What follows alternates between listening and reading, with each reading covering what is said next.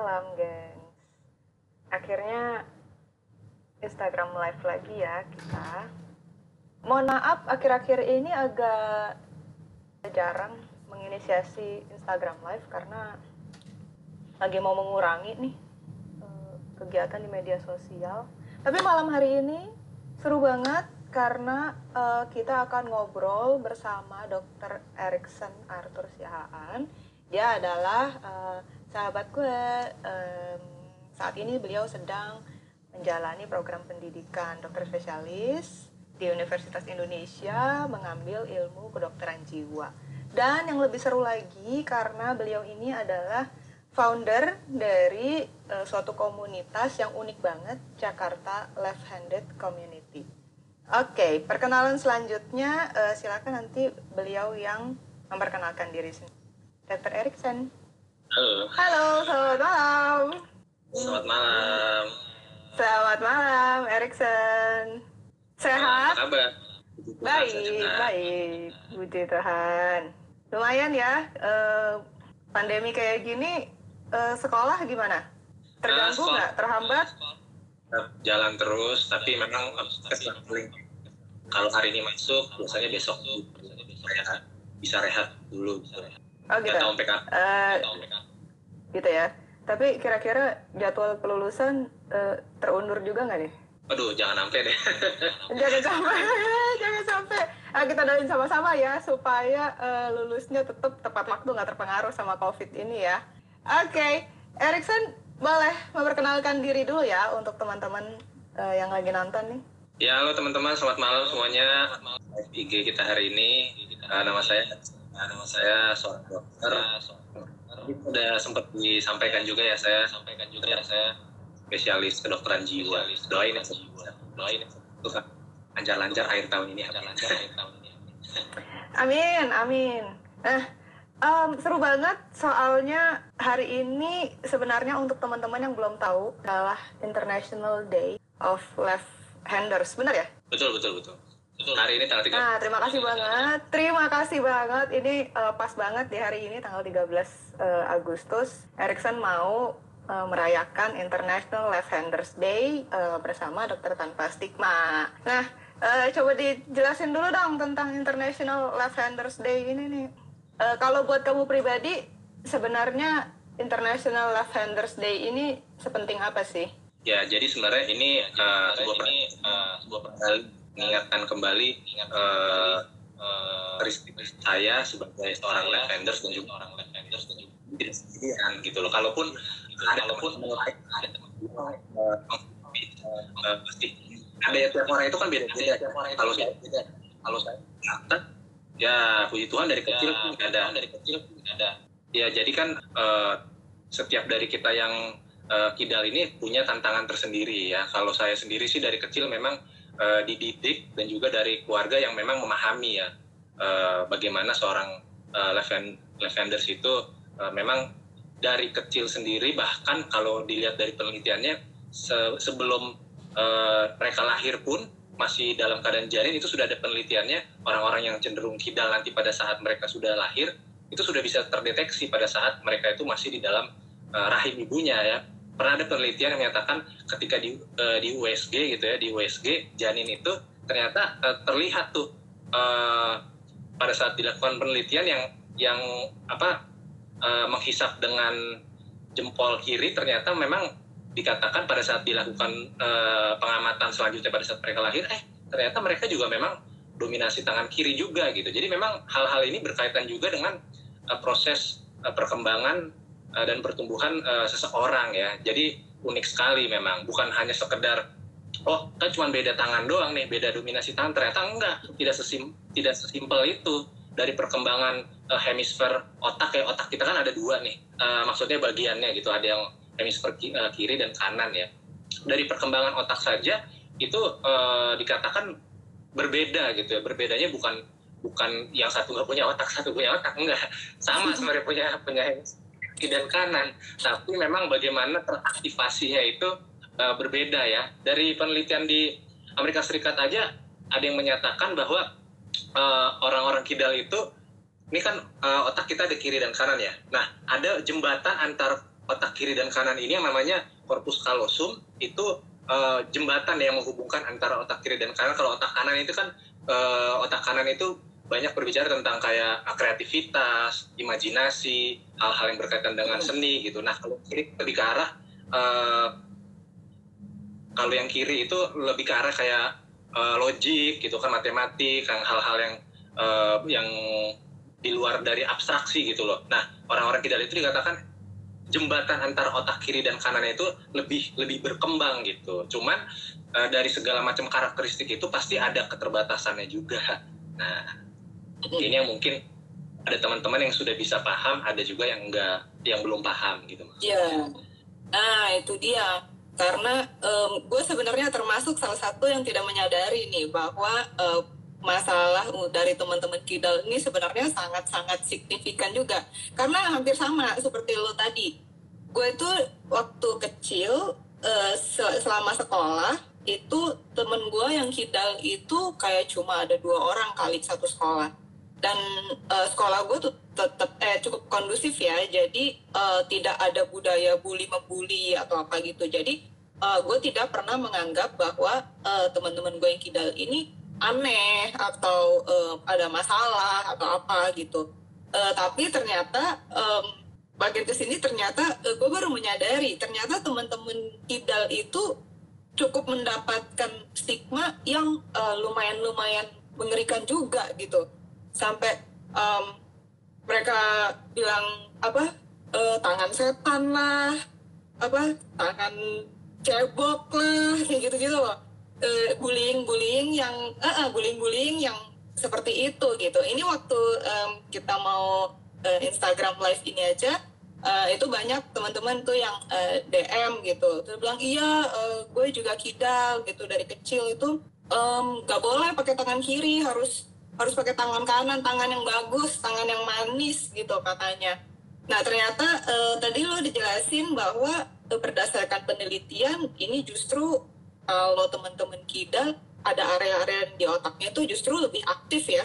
Iya, betul. Jadi hmm. jadi memang uh, kalau kita lihat uh, pola atau perbedaan edukasi atau tingkat pemahaman di setiap kota itu yang membuat stigma itu juga berbeda ya. Aduh, Hmm. Aduh. Uh, ya, berbeda.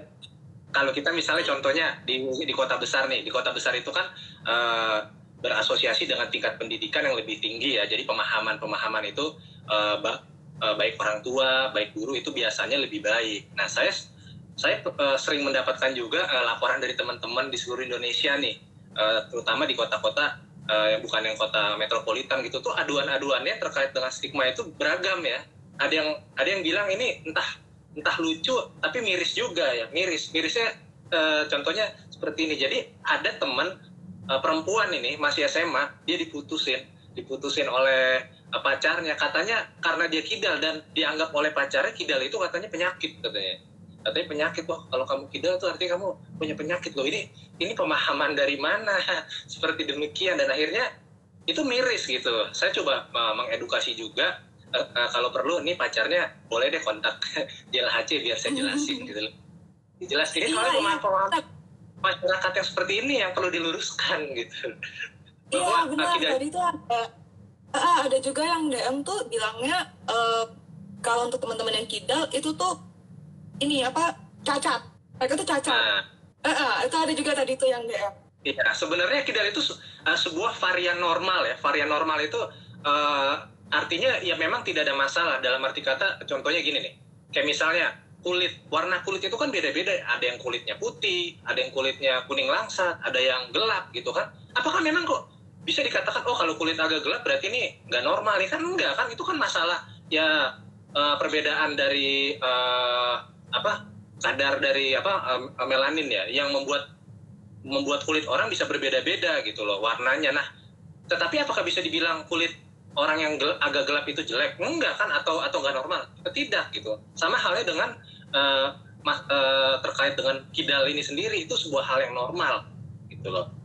Sebuah varian normal. Meskipun dalam proporsi yang kecil nih sangat kecil ada juga sih eh, kondisi-kondisi uh, ketika seorang ibu mengalami stres janin ya pada saat uh, dia hamil uh, kalau ibunya itu uh, lebih rentan stres, stres-stres yang terpajan terus, itu memang ada penelitiannya Uh, dapat uh, membuat anaknya itu nanti pada saat lahir uh, jadinya kidal katanya sih. Cuman kan asosiasinya seperti apa juga belum jelas. Kalau itu dalam proporsi hmm. kecil, tapi bukan kidal itu cacat atau uh, sebuah masalah. Cuman kita hidup memang di uh, di daerah yang stigma-stigma sosial itu sendiri masih ada ya.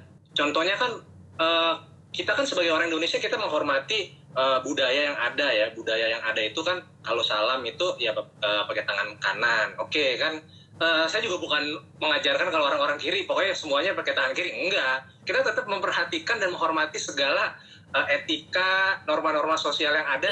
Iya sedang uh, berhadapan dengan orang lain. Tetapi ketika kita menghadapi aktivitas kita yang normal gitu sehari-hari misalnya menulis gitu. Oh saya lebih nyaman nulis pakai tangan kiri. Kalau saya makan ya terlepas dari konteks agama uh, tertentu tapi se uh, seseorang itu bebas untuk menjadi uh, dirinya sendiri gitu loh. Karena karena apa? Karena karakteristik yang tadi saya bilang. Bahkan sejak lahir itu uh, kalau orang kidal sudah terlihat gitu. Jadi daripada nanti uh, dari kecil sudah dipaksa menjadi uh, tangan kanan dan akhirnya jadi stres sendiri bukan tidak mungkin nanti perkembangan psikologisnya ke depan bisa terhambat Ya, jadi itu uh, banyak banget teman-teman kidal itu yang cerita karena mereka sering dibully atau karena saat diajarin itu nggak boleh pakai tangan kiri. Padahal kan mereka uh, kecenderungannya otomatis pakai kiri ya waktu kecil ya.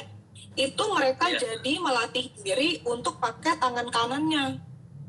Misalkan awalnya mereka mau belajar nulis itu otomatis pakai tangan kiri. Terus karena dimarahin terus-terusan, akhirnya mereka um, melatih pakai uh, tangan kanannya mereka gitu Nah itu menurutmu uh, gimana? Apakah jadi ada suatu kesulitan tersendiri atau jadi uh, ada bahaya tersendiri dengan karena harusnya dia dominasi kiri tapi terus memaksakan diri jadi kanan uh, itu berbahaya atau enggak sebenarnya? Dari kamu ada pengalaman pengalaman itu enggak? Ya. Jadi memang uh, kita sebagai manusia itu punya uh, diberikan kemampuan ya sama Tuhan untuk bisa mengembangkan diri ya. Artinya kalaupun saya dari kecil uh, naturalnya sebagai seorang kida, kalaupun saya dipaksa gitu ya, dipaksa, oh kamu harus nulis tangan kanan, semua aktivitas harus pakai tangan kanan. Nah itu sebenarnya bisa-bisa aja. Karena kemampuan otak kita itu ada yang namanya neuroplastisitas ya. Semakin kita ulang repetisi, kita ulang-ulang terus belajar, akhirnya memang nanti akan terbentuk uh, sinaps-sinaps yang membuat kita itu memori kita semakin terlatih dan akhirnya kita bisa bisa juga nih saya nulis pakai tangan kanan tapi kalau itu terlalu dipaksakan apalagi dengan cara-cara yang dipukul gitu kan itu kan merupakan sebuah proses traumatik ya. Traumatik kan e, dari kecil tuh kalau misalnya e, sering dipukul sering dibentak-bentak sering di, dibully gitu sama guru itu bukan nggak mungkin juga ke depannya e, proses perkembangan seorang anak itu akan akan dibanding ketika ia bisa bertumbuh atau berkembang sesuai dengan naturalnya dia um, itu dia yang um, apa mungkin bahayanya lebih ke situ ya untuk ke perkembangan uh, psikisnya uh, anak-anak itu dan uh, kesehatan mental dari teman-teman uh, yang kidal itu ya. Kalau mereka terus mendapat tekanan dari bullying dari kekerasan di lingkungan sekitarnya ya nah gue sendiri itu sebenarnya uh, sebenarnya sangat suka membercandain uh, teman-teman yang kidal uh, kadang uh, biasanya tuh candaan gue tuh uh, mengarah-ngarah ke sayap kiri lah komunisme gitu buat gue itu candaan tapi um, akhirnya setelah setelah uh, kamu jelasin kayak gini uh, kayaknya jadi bertanya-tanya lagi nih uh, apakah itu memang hanya sekedar candaan atau sudah mengarah ke bullying gitu um, menurut kamu gimana secara pribadi kamu merasa tersinggung nggak sih kalau kalau suka dibecandain kayak gitu? Ya sebenarnya uh, setiap bercanda itu kan punya punya konteksnya masing-masing ya. Artinya kan seberapa uh, orang yang dibecandain juga bisa menanggapi apakah memang itu serius atau tidak. Tapi kan yang intinya di sini adalah konten ya, konten dari uh, bercandanya itu sendiri. Apalagi kalau kalau tadi contohnya uh, terkait dengan paham kiri gitu atau komunisme itu kan sebuah paham yang dilarang gitu ya. Jadi kalau misalnya dibecandain ke kita Nah, artinya kan itu mungkin menganggap kita itu ya negatif gitu konteksnya tidak baik kalau saya sih di bercanda yang gitu ya saya senyum-senyum aja karena saya tahu itu nggak mungkin serius tapi kan orang lain belum tentu bisa menganggap itu juga bercanda jadi sebaiknya sih lebih lebih berhati-hati saja gitu. Nah itu pesan juga buat buat teman-teman. Mungkin kalau buat kita itu lucu, bercandaan, tapi nggak semua orang tuh penerimaannya tuh kayak gitu. Karena kalau misalkan kita bercanda itu harusnya kita seneng sama-sama, kita ketawa sama-sama, berguyon sama-sama. Tapi kalau misalkan ada satu yang jadi uh, tersakiti, ada satu yang jadi uh, merasa tidak nyaman dengan itu, ya dihentikan. Berarti itu kalau kalian terus-terusin itu udah mengarah ke bullying gitu oh ini ada yang komen ini menurut gue nih keren nih dari rusak kutub dari kecil saya kidal tapi pas SD dikatain cacat tuh kan habis itu satu bulan saya nggak mau sekolah buat belajar nulis tangan kanan sekarang bisa pakai tangan kanan kiri cuma tangan kanan gampang capek oh, ini malah jadi malah jadi dari satu hal yang awalnya uh, negatif ya malah uh, bisa dibalik jadi uh, kelebihan gitu Iya, jadi tuh kita lihat kan rusak kutub tuh katanya dikatain cacat gitu loh. Ini siapa yang bilang cacat? Gurunya atau orang tuanya itu? Coba ngobrol sama saya deh. saya luruskan nanti. Uh, boleh ngobrol-ngobrol tentang ini. Nah, uh, gue mau nanya yang, juga. Ya, gimana? Gue mau tanya, um, ada statistik atau enggak, atau ada penelitian atau enggak uh, tentang yang uh, kita udah omongin tadi, uh, adanya kesehatan, masalah kesehatan mental uh, terhadap teman-teman yang kidal. Karena kalau yang pernah gue baca penelitiannya uh, tentang orang-orang kidal itu adalah bahwa orang-orang kidal itu memang angka harapan hidupnya itu lebih rendah daripada orang yang normal. Jadi um, penelitian itu mengatakan bahwa orang kidal itu harapan hidupnya 9 tahun lebih uh, rendah dibanding orang-orang yang tidak kidal. Uh, orang tidak kidal itu 70 tahunan gitu kalau uh, teman-teman yang kidal itu cuma 60 puluhan uh, sampai ya selisihnya tuh sampai 9 tahun itu disebabkan karena banyaknya terjadi kecelakaan kerja untuk teman-teman yang kidal karena biasanya tuh alat-alat semua uh, itu diciptakan untuk orang-orang yang dominasinya tangan kanan itu yang membuat mereka jadi angka harapan hidupnya lebih rendah. Uh, nah, menurut kamu tentang penelitian ini gimana? Apakah sudah ada penelitian yang baru atau uh, ada penelitian lain yang tentang uh, kesehatan mental terhadap teman-teman yang uh, tidak ini? Ya, jadi memang uh, benar tadi yang Chandra bilang pernah saya juga pernah baca sih ada penelitian yang menyatakan uh, bahwa usia harapan hidupnya beberapa tahun lebih rendah dibandingkan orang yang dominasi tangan kanan. Tapi itu kan diadakannya di mana ya? Apakah memang itu multi center terdiri dari berbagai negara atau memang hanya terbatas di satu negara saja gitu kan? Karena banyak banyak banyak sekali faktor-faktor lain yang bisa berperan juga. Uh, tadi benar memang kalau secara logika juga karena uh, orang kidal itu terbiasa atau diharuskan untuk bisa beradaptasi dengan eh, barang-barang uh, atau alat-alat yang uh, diciptakan untuk orang dengan tangan kanan uh, dominan ya mau nggak mau kan bisa terjadi kesalahan ya apalagi dengan alat-alat yang alat-alat uh, benda tajam atau yang di pabrik mungkin yang diharuskan dia harus bisa beradaptasi. Nah itu kan rentan sekali ya menimbulkan uh, kecelakaan dan juga katanya uh, yang saya baca uh, lebih sering meninggal akibat uh, kecelakaan pada saat menyetir gitu ya. Cuman itu uh, yang baru sih belum ada ya. Dan juga asosiasinya itu yang paling mungkin ya karena terkait dengan adaptasi benda-benda di sekeliling kita aja sih bukan berarti kalau orang kidal itu ada masalah uh, di otaknya yang lebih rentan jadi uh, lebih lebih cepat meninggal gitu. Memang ada sih penelitian-penelitian juga di Inggris, uh, penelitian di Inggris yang bilang kalau uh, orang kidal itu kalau dibandingkan dengan orang dominan tangan kanan lebih mudah mengalami gangguan jiwa katanya. Tapi kan itu kan bukan bukan berarti setiap orang kidal pasti akan mengalami gangguan jiwa kan nggak juga kan. Itu kan bukan hubungan sebab dan akibat. Cuman kebetulan aja sampel-sampel yang diambil uh, lebih rentan katanya mengalami gangguan jiwa seperti skizofrenia, cemas. Tapi kan sebenarnya uh, manusia itu kan dipengaruhi oleh berbagai macam faktor ya. Ada faktor biologis tuh, faktor biologis yang kita itu memang dari lahirnya ya genetik atau keturunan. Ada juga faktor lingkungan. Nah, kalaupun ada faktor-faktor yang bisa membuat kita mengalami gangguan tapi ketika lingkungan kita kondusif bisa mendukung kita kita diajarkan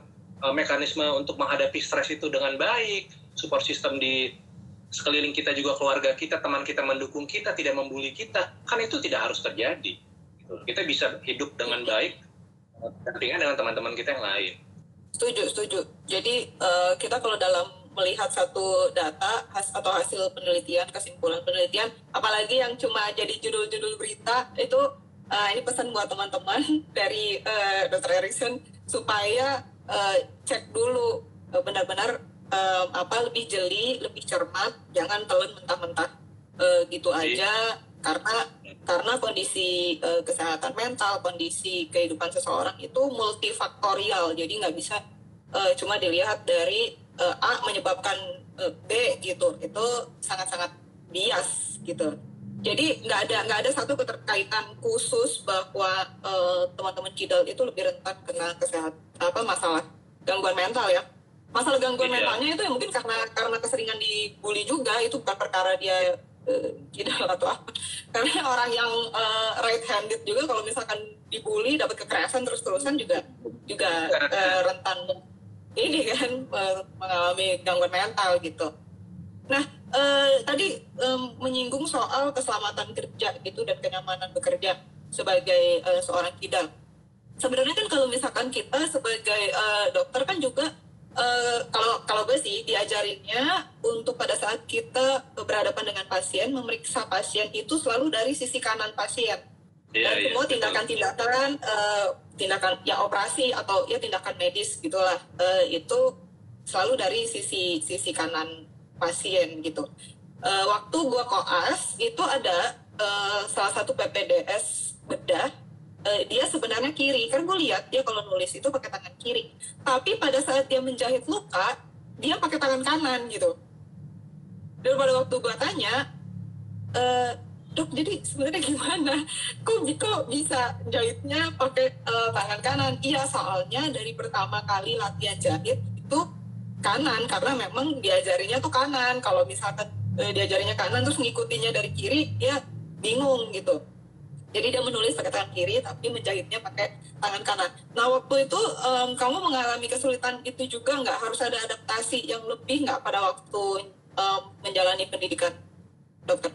Uh, waktu itu sih aku nggak nggak ngerasa ada kesulitan yang berarti ya waktu itu ya. Menggunakan uh, pisau apa buat buat ngejahit atau segala macam alat-alat medis lainnya seingat aku waktu itu nggak ada masalah yang uh, berarti banget sih.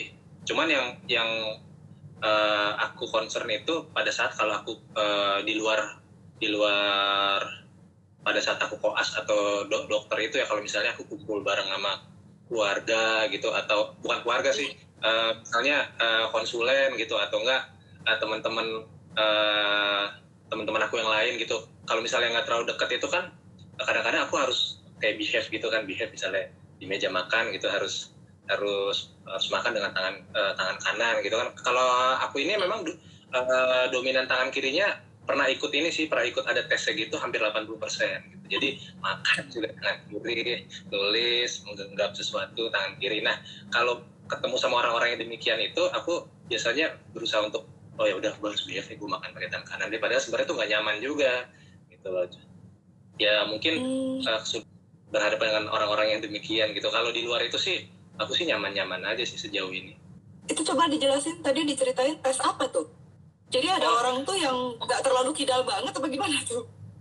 Iya iya, jadi memang uh, oh. tesnya ini juga ada di website gitu sih namanya uh, lefthandedquiz.com gitu ya. Oh, waktu itu aku pernah pernah ikut tes itu. Hmm. Memang di situ tuh akan ada pertanyaan tuh uh, menggenggam uh, menggenggam gelas pakai tangan apa, nulis pakai tangan apa, terus kalau ngelempar atau uh, yang lainnya itu pakai tangan apa itu akan dibandingkan kiri apa kanan kiri apa kanan gitu bahkan uh, nembak aja dibilang nembak pakai tangan apa lah gue belum pernah nembak pakai pistol gitu. Cuman ya kira-kira aja kalau nembak. Kalau nembak nembak pakai pistol belum pernah. Cuman ya nih kalau dikasih pistol nanti nembaknya pakai tangan apa. Terus kalau megang pisau pakai tangan apa. Hanya akan dikalkulasikan tuh sama si website itu. Nah waktu itu aku dapet 80% gitu kurang lebihnya. Tapi itu tes lucu-lucuan aja atau memang sebenarnya ada ada tesnya gitu dan memang ada termsnya bahwa orang kidal itu ada berapa persennya gitu? Enggak sih sebenarnya kalau dari uh, penelitian dan juga data-data yang aku cari sih sebenarnya nggak ada nggak ada yang berapa persen berapa persen gitu. Cuman ini kuis ini dibikin dari luar negeri sih dari Amerika ya, ya mungkin uh, karena dia sudah belajar belajar gitu kan tentang oh uh, handedness ini berkaitan sama apa aja sih ya semuanya dijabat validasinya sih itu belum sih belum belum divalidasi tapi nggak ada gitu tes yang pakai periksa uh, apa gitu yang di otak gitu menunjukkan dominasi uh, kanan sama kirinya gitu nggak ada ya? Uh, belum ada ya mungkin aja sih udah ada kalau di luar negeri cuman aku belum tahu ya kayaknya di Indonesia belum belum ada yang benar-benar bisa uh, memastikan hal itu deh. Iya lah ya Indonesia masih bergelut dengan uh, tangan kiri itu tangan cebol. Masih. Nah, itu dia. Karena PR itu masih tangan kiri tangan jahat, tangan kotor. Nah, coba bener nih, tangan kirinya ada setan nggak sih? Itu kan nggak ada setan di situ. iya, pengalaman orang Indonesia baru baru sampai situ ya. Oke, ini ada yang komentar nih, ini kayaknya temenmu nih. Dok, ditunggu rencana bentuk Indonesia Offended supaya Alexa dari Semarang nantinya pas dia makin besar lebih pede dengan kidalnya. Alexa ngedram, pernah ketemu sama Gilang Ramadan, ternyata juga kidal. Nah, boleh dong, uh, ini dulu ceritain dulu tentang komunitas lo ini. Unik loh ini, gue baru tahu. Iya, belum diceritain ya komunitasnya ya. Dari sekarang nih, uh, waktunya buat promosi dulu nih. iya, Boleh, setengah jam gue kasih promosi. Jalan HC itu uh, berdiri uh, tanggal 1 April 2018 ya, dua tahun lalu. Itu uh, didirikan di Jakarta. Memang saya concernnya saat itu karena saya domisili di Jakarta, ya saya ingin mengajak teman-teman yang deket-deket dulu nih. Karena kalau langsung se Indonesia kan ngumpulnya juga kapan gitu.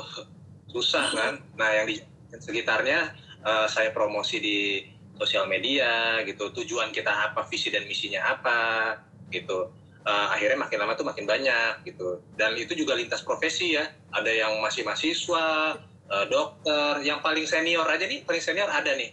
Uh, usianya sudah 60 tahun. Itu juga uh, member aktif tuh. Uh, baru selesai dokter itu ada namanya Bu Farah. Dan juga yang paling muda ada usia 7 tahun.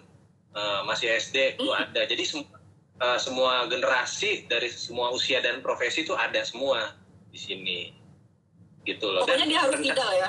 Uh, sebenarnya uh, itu kan yang utama. Tapi kalau misalnya teman-teman juga uh, bukan kidal tapi concern dengan hal ini dan juga concern dengan masalah-masalah stigma lain ya. Ini kan kidal ini kan masalah stigma juga yang ada ya. Nah kalau teman-teman concern untuk mas masalah demikian, teman-teman juga bisa gabung. Karena nggak semuanya juga uh, murni kita tapi tetap aja boleh gabung dong. Masa ditolak sih? Kalau mereka concern mereka punya perhatian boleh bergabung. Gitu. Nah karena Jadi, ini yang Jakarta uh, ya, ceritain kegiatannya juga. Uh, kenapa? Ceritain kegiatannya juga. Iya uh, kegiatannya jadi kegiatannya itu yang pertama kita kan silaturahmi dulu nih silaturahmi untuk lebih kenal satu sama lain. Kita juga bikin edukasi nih, edukasi-edukasi yang semacam ini, meluruskan stigma-stigma yang tidak benar itu di masyarakat terkait dengan kidal dan juga kita sering juga edukasi kesehatan mental karena saat mental ya sedang uh, sekolah spesialis. Nah kita juga bahas tentang kesehatan mental dari segala macam sudut pandang. Dan juga kita uh, wadah untuk mengembangkan kreativitas teman-teman yang ada nih.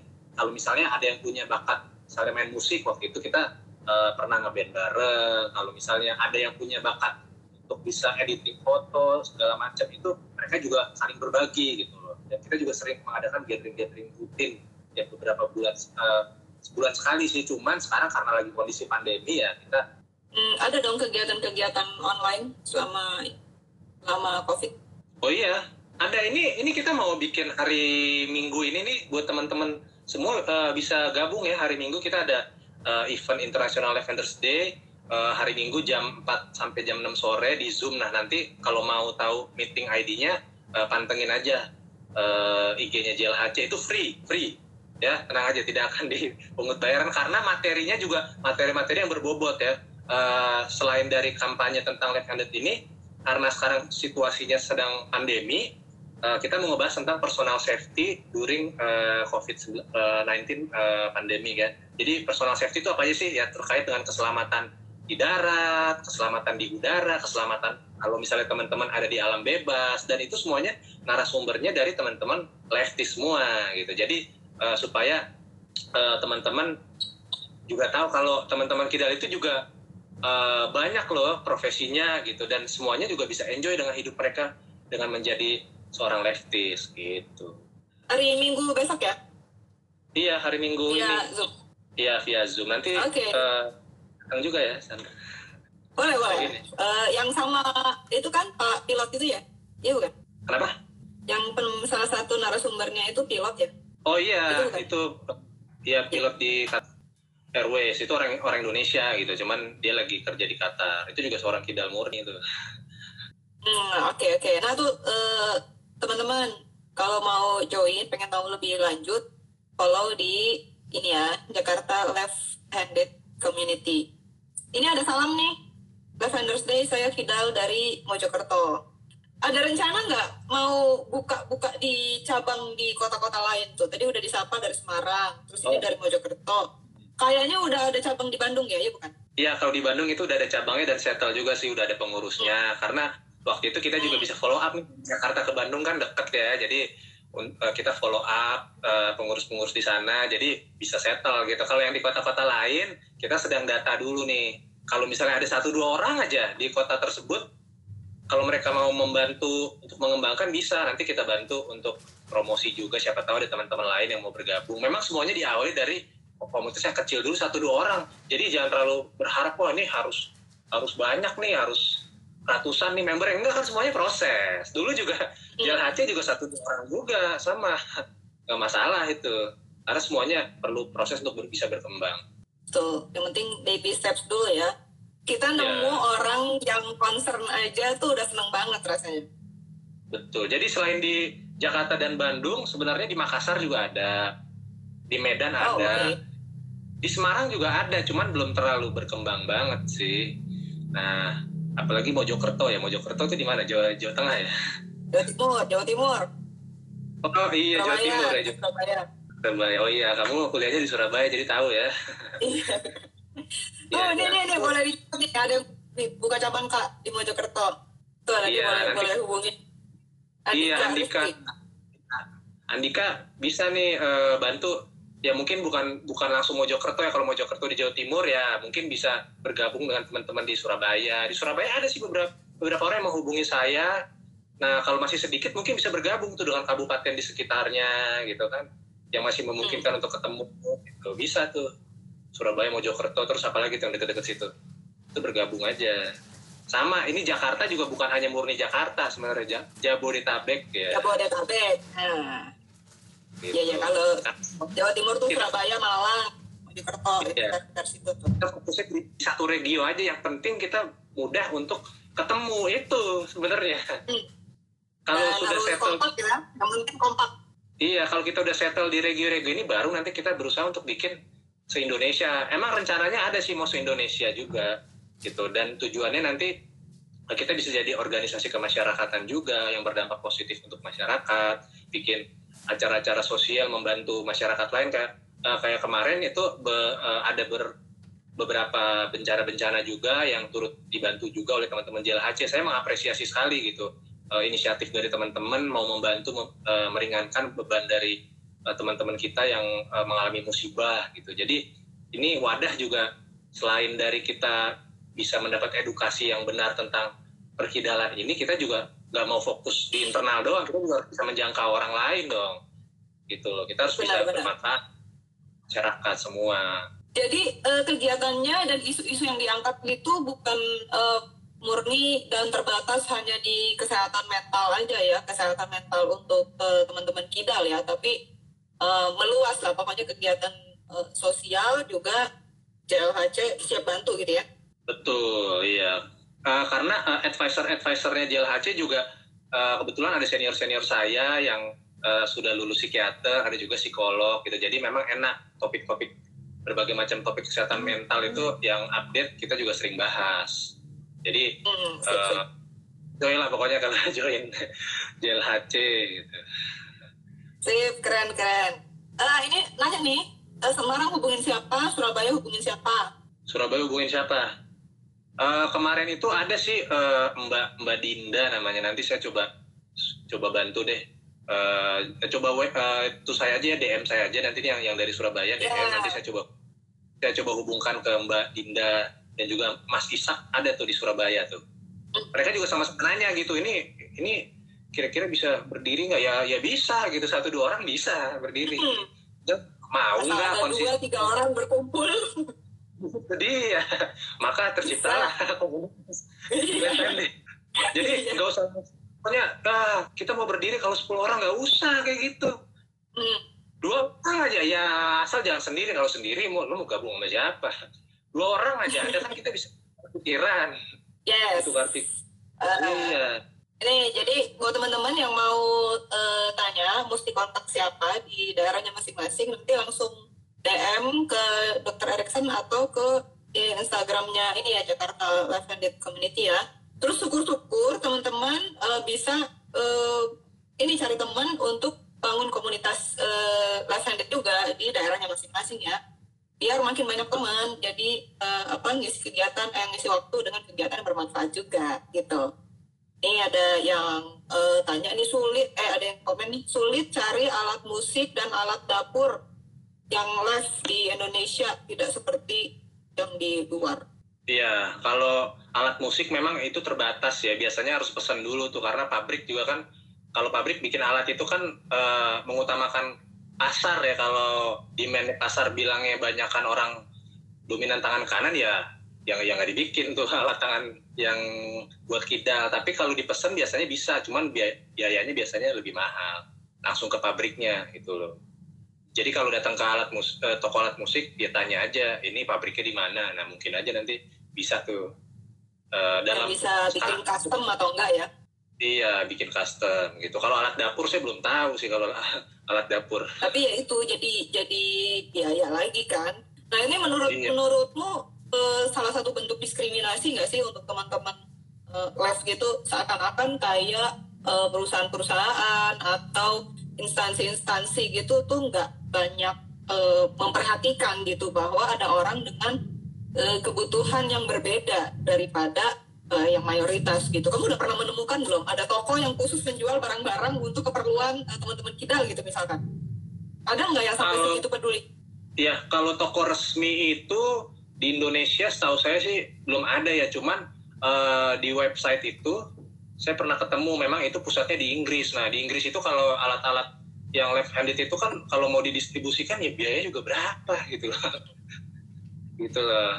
Nah kalau berkaitan dengan alat-alat kerja di kantor jadi ada mahasiswa, uh, mahasiswi waktu itu dia tuh jurusan desain interior gitu ya. Dia menghubungi saya dia itu bikin uh, skripsi. Skripsi apa tesis? Saya lupa tuh S1 S2 yang fokusnya bikin kursi gitu. kursi itu yang bisa dimodif gitu. Kan yang biasanya kita duduk di bangku kuliah kan yang apa sih uh, tangannya itu oh iya. yang, nah yang belakang kanan ya yang kirinya bolong gitu kan. Nah itu kan iya, teman-teman yang kidal nah penelitian dia tugas akhirnya dia itu bikin desain yang bisa uh, apa ya bisa mobile gitu. Jadi mejanya itu bisa dibolak-balik gitu loh. Kalau orangnya tangan kanan ya tinggal dibolak-balik. Yang tangan kiri tinggal dibolak-balik gitu. Nah itu saya sangat mengapresiasi sekali.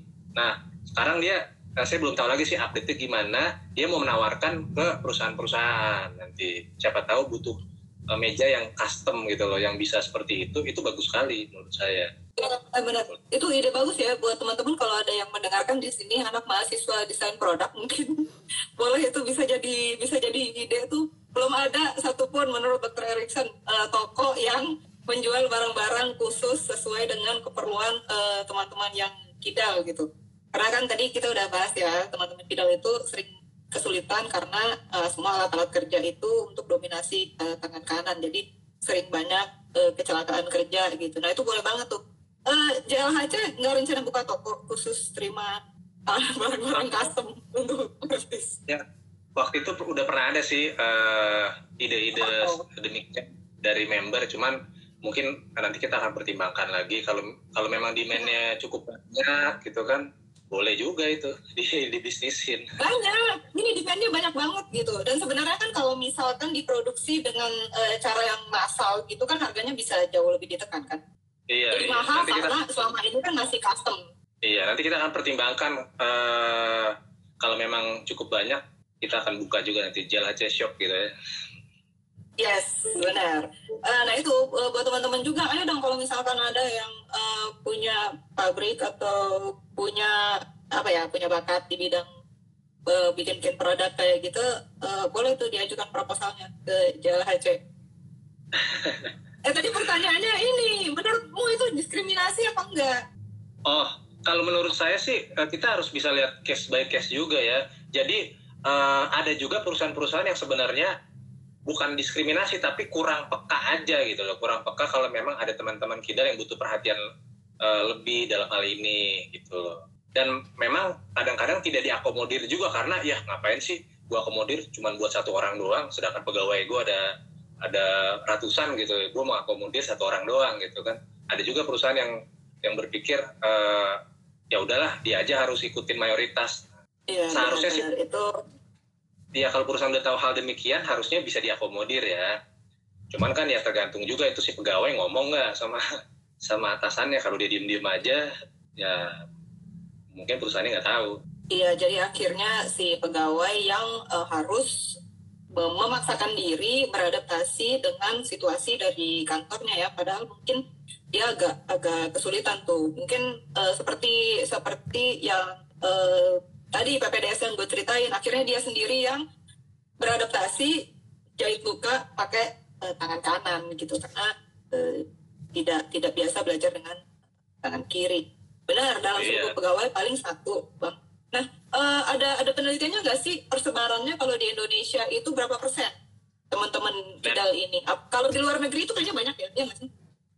Oh iya banyak. Karena memang di luar negeri apalagi di negara-negara barat sana kan sudah lebih terbuka ya sudah terbuka dalam arti kata menerima gitu loh perbedaan-perbedaan ini. Dan dari kecil yang tadinya memang sudah kidal ya udah seterusnya dia akan jadi kidal karena memang sudah bisa dipahami gitu. Nah tapi kalau orang-orang Indonesia ini yang masih ada stigma eh, data persebaran pastinya memang belum ada. Belum ada. Bahkan sebenarnya sih kurang lebihnya bisa sampai ya 7 sampai 10 persen tapi kita tidak pernah tahu gitu. Karena banyak yang dari kecil harusnya kidal jadi paksa jadi kanan ya akhirnya dewasa dia nggak jadi kidal. Jadi kan nggak ketahuan gitu loh. Distribusinya gimana dan nih mungkin dia sebenarnya? nggak tahu. Kan mungkin sampai dia nggak tahu kali kalau dia tuh sebenarnya kidal gitu. Karena tiap kali dari kecil mau makan pakai tangan kanan gitu. Eh kiri udah disuruh kanan. Nulis mau pakai Iya. kiri disuruh kanan gitu. Iya. Iya. bikin dong penelitian kenapa bikin dong penelitian oh iya jadi. Iya, eh, saya udah bikin kuesioner sih, lagi Hmm. lagi berjalan juga. Cuman kuesioner ini eh, lebih ke arah stigma yang pernah dialami sejak kecil sampai sekarang gitu. oh, Lebih ke arah oke. Akhirnya ada nggak eh, lifetime-nya seorang kidal itu pernah nggak mengalami perundungan? Ntar ada detail-detailnya tuh apa aja, seberapa keluarga atau teman atau orang-orang terdekat, nah lebih ke arah stigma. Cuman boleh juga tuh eh, dibikin data persebarannya gitu ya. Cuman kan harus kerjasama sama tiap-tiap provinsi gitu ya. ya kan sekarang udah online Eh, mudah lah menyebarkan Google Form Iya, bisa. itu Hmm, iya nanti Eh, eh, ntar aku sebar aja ke IG-nya tiap masing-masing provinsi gitu ya, Kalimantan iya gitu.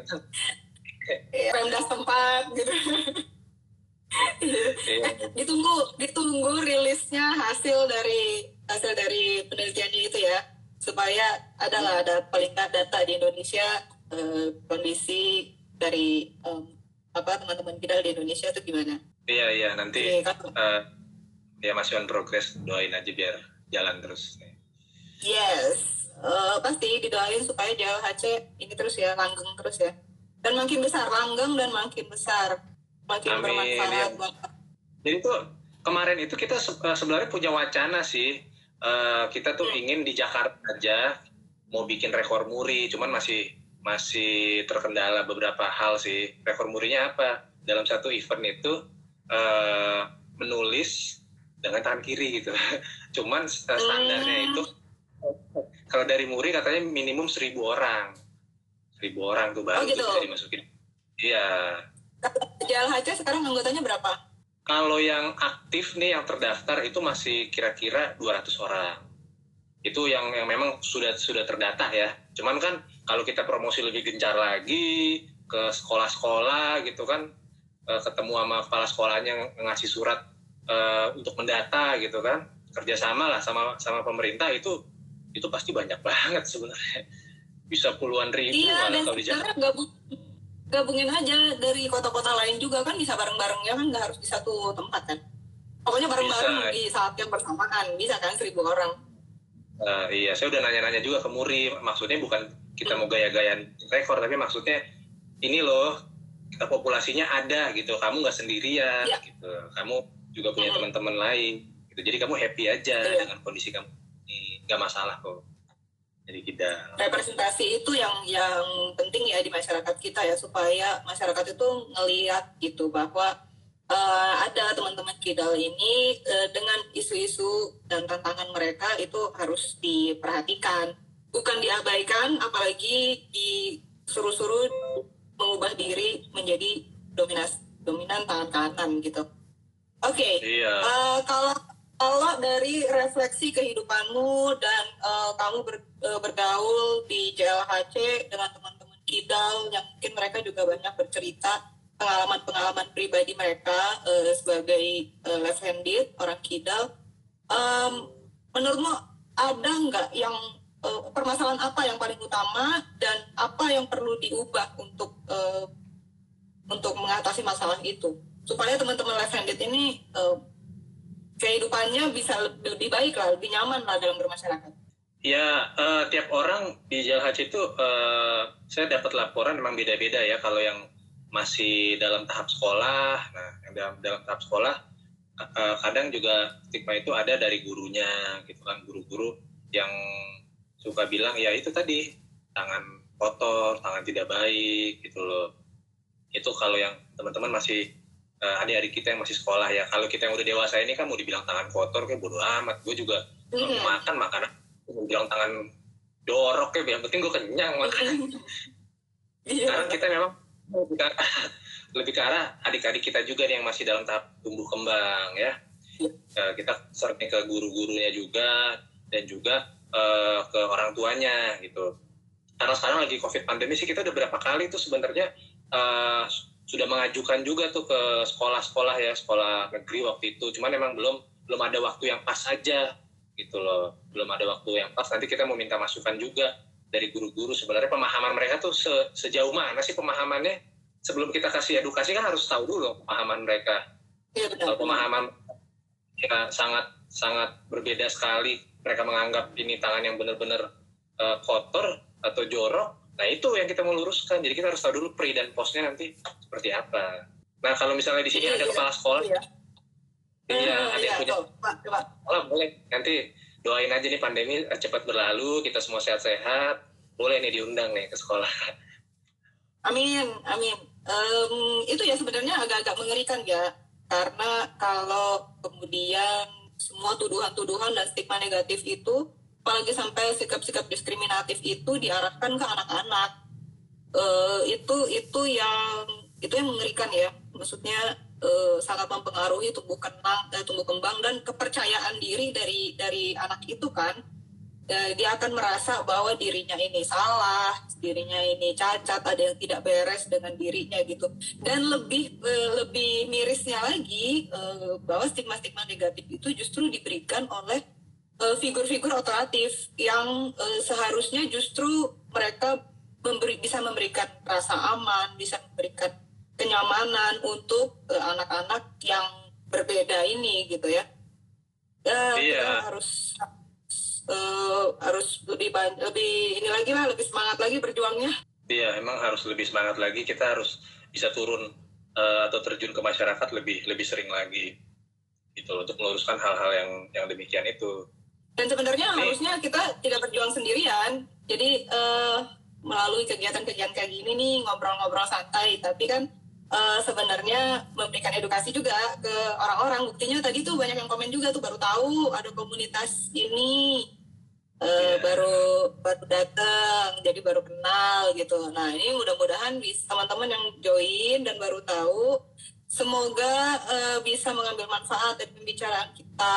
Jadi uh, sekarang bisa mulai aware kalau misalkan uh, di sekitar kalian ada teman-teman yang idal terus kalian melihat bahwa mereka mengalami kesulitan menjalani kehidupan sehari-hari apalagi mendapat bully ya jangan ikut-ikutan bully kalau Nah. bisa menegur membuli kalian tuh cuma sekedar ketawa doang itu tuh udah ikut ketawa itu tuh udah termasuk bagian dari bullying itu ya kan Iya, jadi jangan berkecil hati. Eh, teman-teman yang kidal itu sebenarnya banyak loh orang-orang yang sukses juga kayak presiden pun ada, presiden Obama aja juga kidal deh.